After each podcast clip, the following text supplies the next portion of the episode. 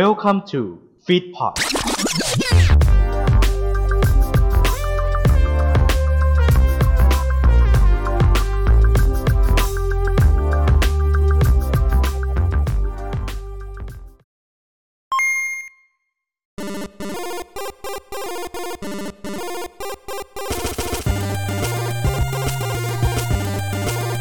สวัสดีครับ คุณกำลังฟังเกม Among Us Podcast เพราะไม่ว่าในชีวิตจริง หรือในเกม คุณคือผู้เล่น กับผม อาร์ตกันทรหลีนวรัตครับ สวัสดีครับทุกคน ขอต้อนรับทุกคนเข้าสู่ EP ที่ 2 ของเกม Among Us Podcast Podcast ที่รีวิวเกม โดยอิงจากสถานการณ์จริงที่เกิดขึ้นในสังคมนะครับ ก็ นี่เป็น EP ที่ 2 แล้วดีใจมาก ๆ เลยนะครับ ที่สามารถก้าวผ่านเข้ามาถึงใน EP ที่ 2 ได้แล้ว โดยประเด็นที่เราจะหยิบยกมาพูดในวันนี้เนี่ย จริง ๆ เราต้องบอกก่อนว่าในในโลกปัจจุบันเนี่ยครับ มันมีประเด็นอื่น ๆ ผุดขึ้นมาแบบไม่เว้นแต่ละวันให้เราแบบหยิบยกขึ้นมารีวิวเกมได้เลยเนาะแต่ไม่กี่วันที่ผ่านมานี้เนี่ยมีประเด็นหนึ่งที่น่าสนใจมาก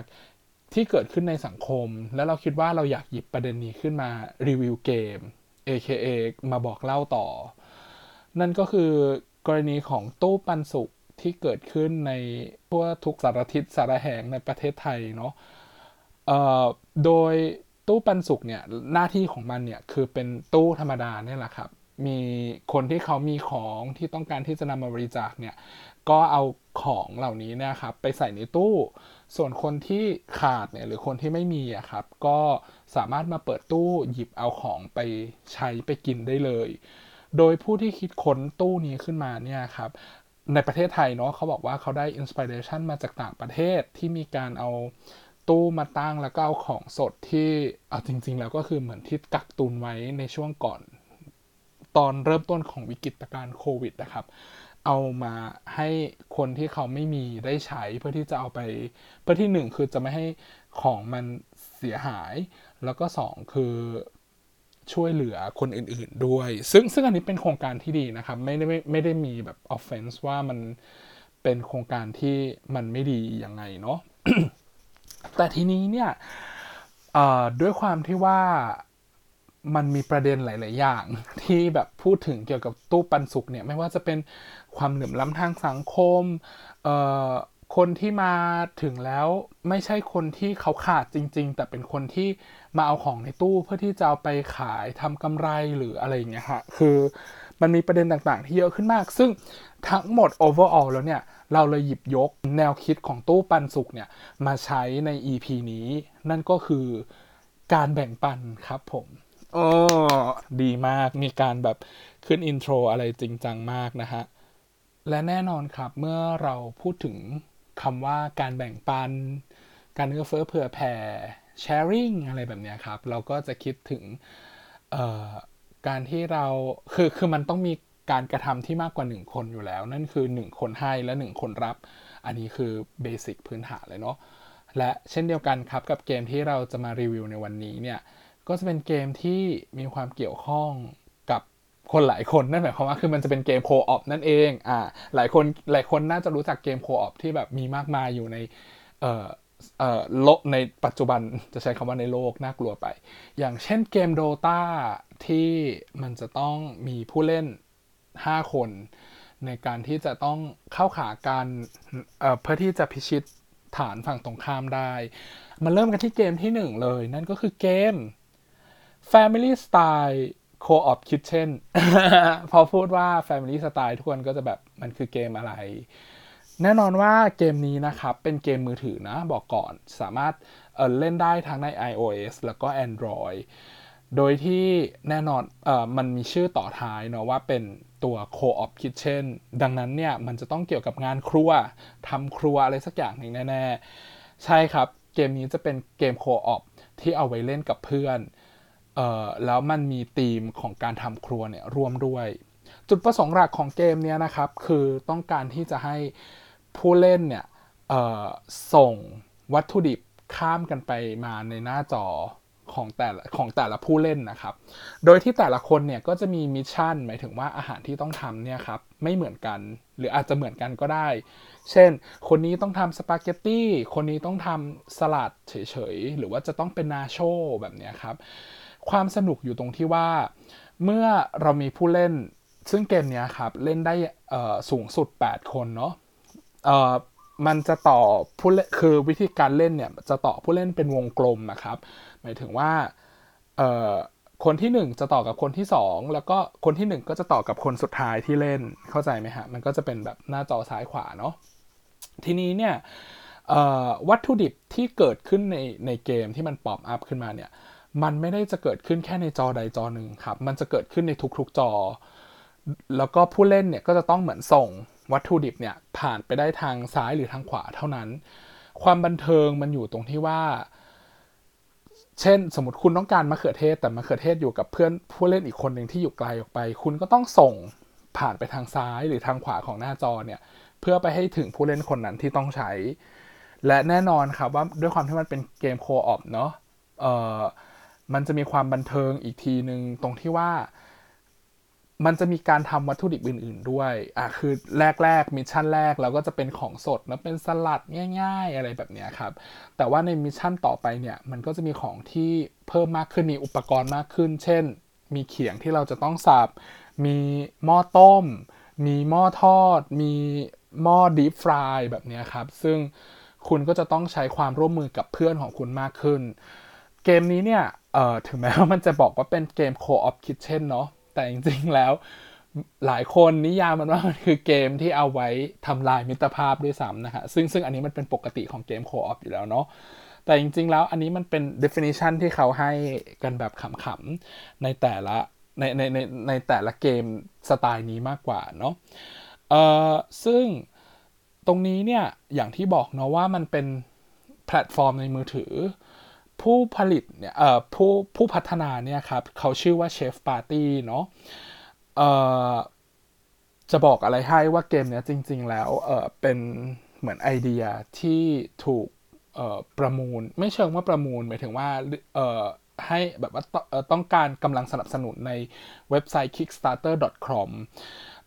โดยที่เขาใช้ระยะเวลาในการสนับสนุนเนี่ยแค่ 1 เดือนเนาะ ต้องการเงินแค่แบบไม่ไม่มากอะครับเพื่อที่จะเอามาทำให้เกมนี้มันรันต่อไปได้ แล้วก็แน่นอนครับเกมนี้ก็สำเร็จแล้วก็ปล่อยให้เราได้ดาวน์โหลดกันแล้วในปัจจุบันนี้ แล้วก็ส่วนตัวเคยเล่นเกมนี้แล้วทั้งกับเพื่อน เล่นกับครอบครัว แล้วก็พบว่าไม่ว่าจะเล่นกับเพื่อนหรือครอบครัวความบันเทิงก็ไม่ต่างกันเลยครับ เพราะว่าแบบอืมคุณต้องสื่อสารกันมากมากขึ้นมาก ๆว่า ใครจะเอาอะไร ใครจะ เราจะต้องส่งไปทางไหน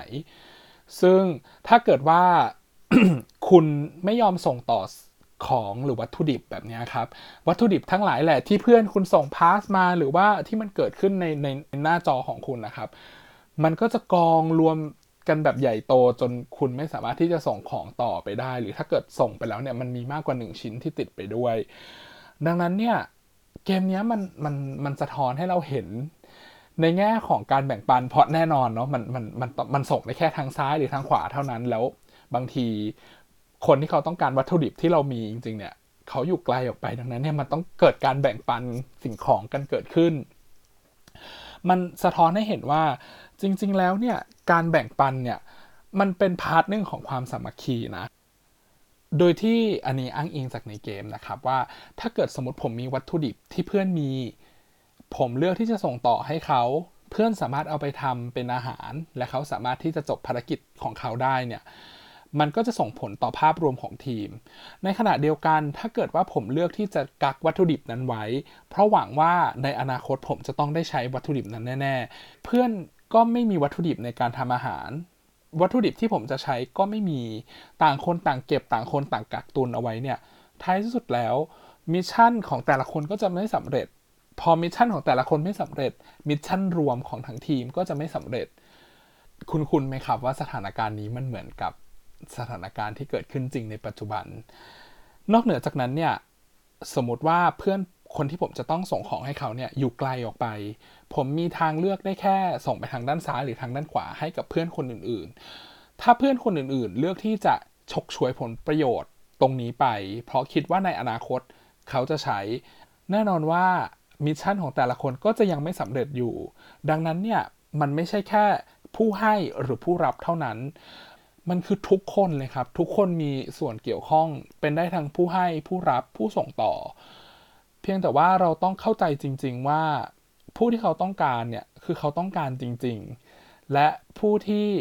หวังผลประโยชน์ หรือว่าจะมากอบโกยผลประโยชน์ในช่วงนี้เนี่ย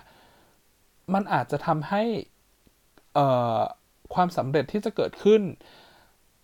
กับเหตุการณ์ใดเหตุการณ์หนึ่งหรือแม้แต่กระทั่งเกมนี้ครับมันไม่เกิดขึ้นก็ได้ ยังไงเนี่ยลองพิจารณาดูแล้วกันครับ เพราะว่าจริง ๆ แล้วเนี่ยความสามัคคีหรือว่าการแบ่งปันเนี่ยมันเป็นแค่พาร์ทเล็ก ๆ ของความสำเร็จโดยรวม อันนี้พูดถึงภาพรวมทั้งหมดเลยนะครับ นอกเหนือจากเกมล้วแต่เพียงแต่ว่าต้องการให้ผู้ฟังเห็นนะครับว่าทำไม การแบ่งปันมันยังจำเป็นอยู่กับการอยู่ร่วมกันในสังคมของของมนุษย์นะเนาะหุยตึงมาก อยู่ดีๆ อยู่ดีก็ตึงเลยจากเกมโคออปสนุกสนุกก็กลายเป็นว่ามาตึงเลยอะเอาเป็นว่านิดหน่อยแล้วกันเนาะเพราะว่าอันนี้มันเป็นสิ่งที่เราได้จากการเล่นเกมตัว Family Style แน่นอนว่าเกมที่ 2 หรือเกมถัดไปเนี่ยจะเป็นเกมอะไรนั้น พักสักครู่หนึ่งนะครับ แล้วเดี๋ยวเรามาฟังกันต่อในเกมที่ 2 ว่าเป็นเกมอะไร สักครู่ครับผม โอเคมาต่อกันต่อกับพาเออเป็นช่วงที่ 2 ของเกม Among Us Podcast EP ที่ 2 เกมที่เกี่ยวข้องกับการแบ่งปัน โดยที่เราอินสปายหัวข้อนี้เนี่ยมาจากเหตุการณ์ตู้ปันสุขที่เกิดขึ้น ในมุมมองของการแบ่งปันเนี่ยมันมีหลายมุมมองที่เราสามารถมองได้ อย่างใน EP ที่แล้วเนี่ยไม่ใช่ EP ที่แล้วอย่างใน เกมที่แล้วเนี่ยตัว Family Style เนี่ยเราเอาการแบ่งปันมาเชื่อมโยงเข้ากับความสามัคคีที่เกิดขึ้นในหมู่คณะ แล้วกันไม่อยากใช้คำว่าสังคม เพราะมันจะดูจริงจังไป มาต่อกันกับเกมที่ 2 เกมนี้เนี่ยถ้าเกิดพูดชื่อไปเนี่ยหลายๆ คนน่าจะรู้จัก เพราะว่ามันค่อนข้าง popular มากในช่วงนี้ช่วงนี้คือช่วงวิกฤตการณ์โควิดเนาะอันเนื่องมาจากหนึ่งคือมันเป็นเกมที่ที่เหมือนอ้างอิงมาจากชีวิตจริง ที่ทุกคนจะต้อง isolate ตัวเอง หมายถึงว่าทุกคนจะต้อง แยกตัวเองออกจากสังคม มีการโซเชียลดิส t a นซิ่งกันเกิดขึ้น แล้วก็ 2 คือเกมนี้เนี่ยวางจำหน่ายในช่วงที่เกิดวิกฤตการณ์โควิดพอดีเลย นั่นก็คือเกม Animal Crossing New Horizon อ่าโอเค ซึ่งเกมนี้เนี่ยสามารถเล่นได้ใน Nintendo Switch เท่านั้นนะครับ ทั้ง Switch ธรรมดาแล้วก็ Switch Lite เลย เกมนี้เนี่ยพัฒนาโดยนะครับบริษัท Nintendo แล้วก็ Monolith Soft นะครับที่เขาร่วมมือกันพัฒนาเกมนี้ขึ้นมา ต้องบอกก่อนว่าจริง ๆ แล้วเนี่ยเกม Animal Crossing เนี่ยเป็นเกมที่แบบแฟนชายเนาะมีหลายซีรีส์มาก่อนหน้านี้แล้ว แต่ซีรีส์นี้เนี่ยมาเป็นซีรีส์ล่าสุดที่เกิดขึ้นเนาะมาเล่นได้กับตัวแพลตฟอร์มของ Nintendo Switch เอ่อตัวเกมเนี่ยครับเป็น เกมที่เหมือนกับว่าคุณไปท่องเที่ยวคือหมายถึงว่าจริง ๆ แล้วก็คือ เหมือนคุณ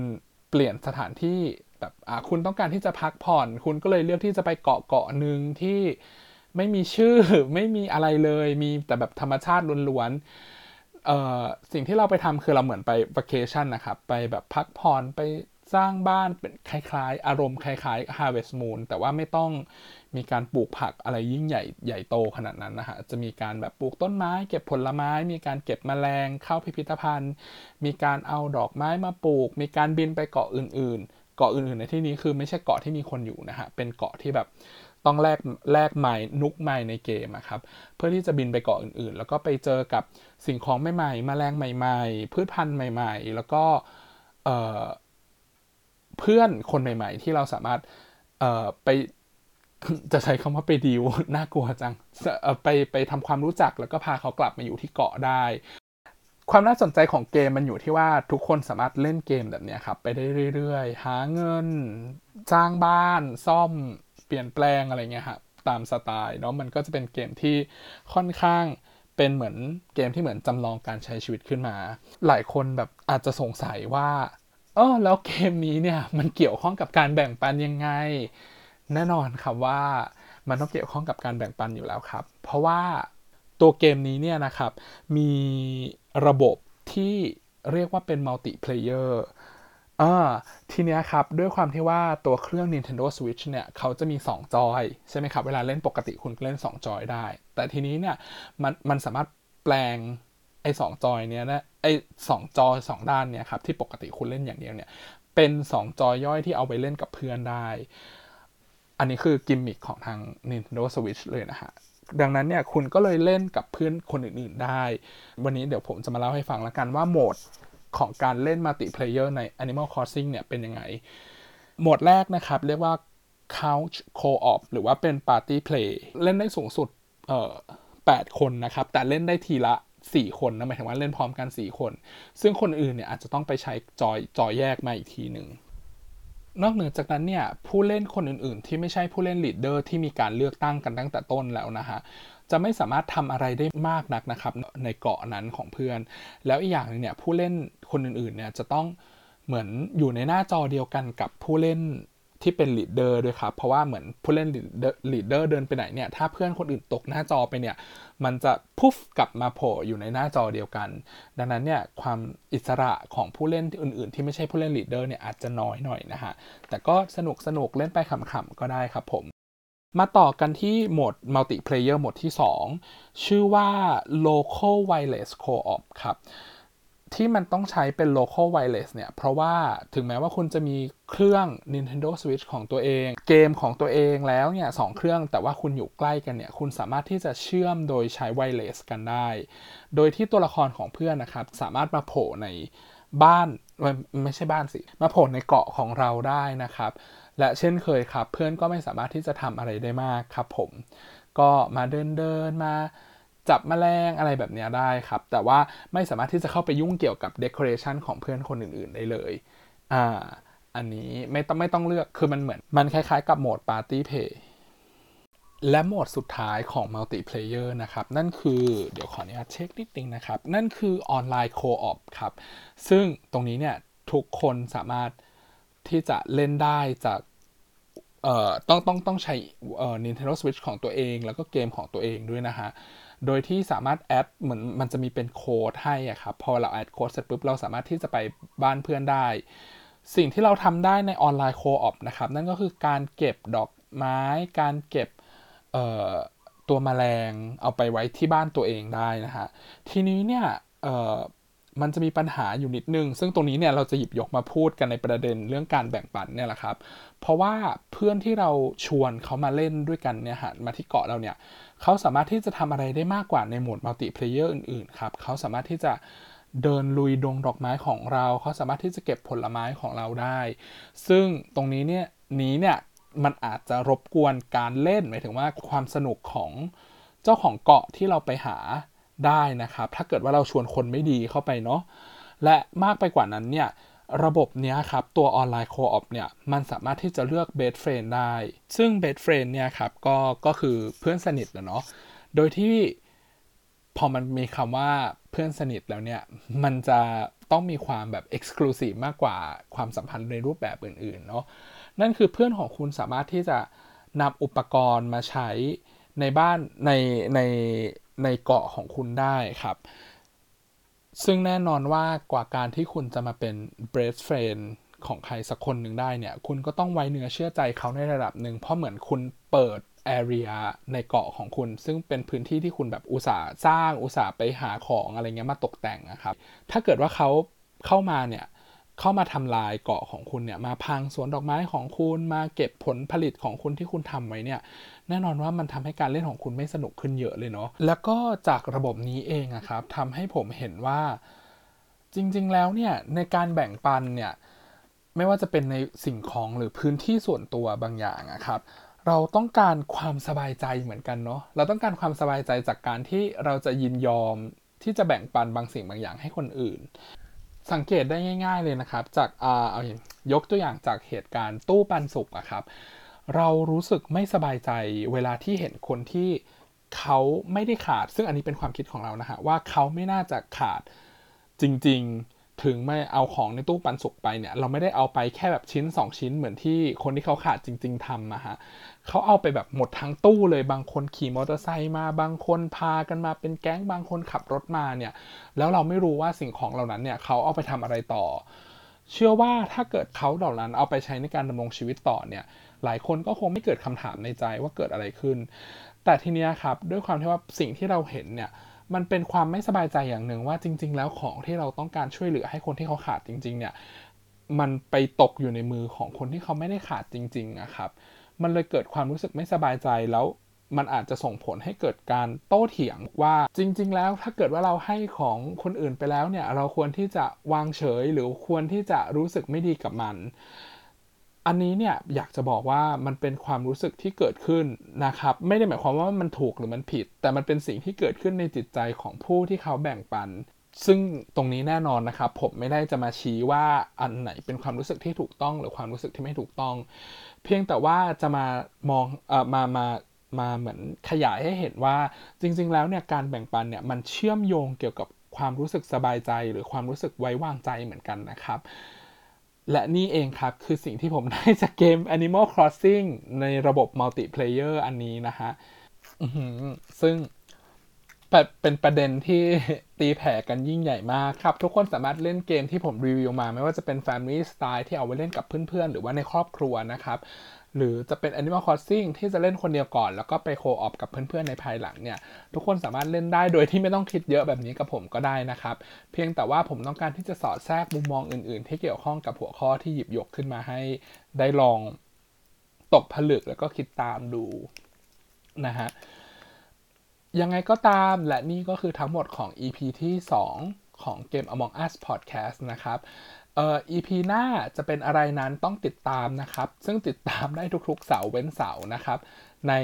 ทุกๆ Podcast Player ที่คุณใช้เลยนะครับ นอกเหนือไปกว่านั้นเนี่ยเอ่อคุณสามารถติดตามเกม Among Us Podcast และรายการอื่นๆ ใน Feedpod ได้นะครับ ใน Facebook Feedpod หรือ IG ของเรานะครับ ซึ่ง IG ของเราเนี่ยเพิ่งปล่อยออกมาได้ไม่นานเองยังไงอย่าลืมไปตาม Follow ไปตามกดไลค์กันด้วยนะครับ และก็แน่นอนครับ หากทุกคนมีข้อติชมอะไรยังไงเกี่ยวกับเอ่อเกม Among Us Podcast สามารถไป leave comment ได้เลยนะครับ ไม่มีปัญหาครับ และเราจะได้ปรับปรุงให้ podcast ของเราดีๆ ยิ่งขึ้นไปนะครับ แล้วไว้พบกันใหม่นะครับ กับ EP ถัดไปสำหรับวันนี้ขอบคุณมากนะครับ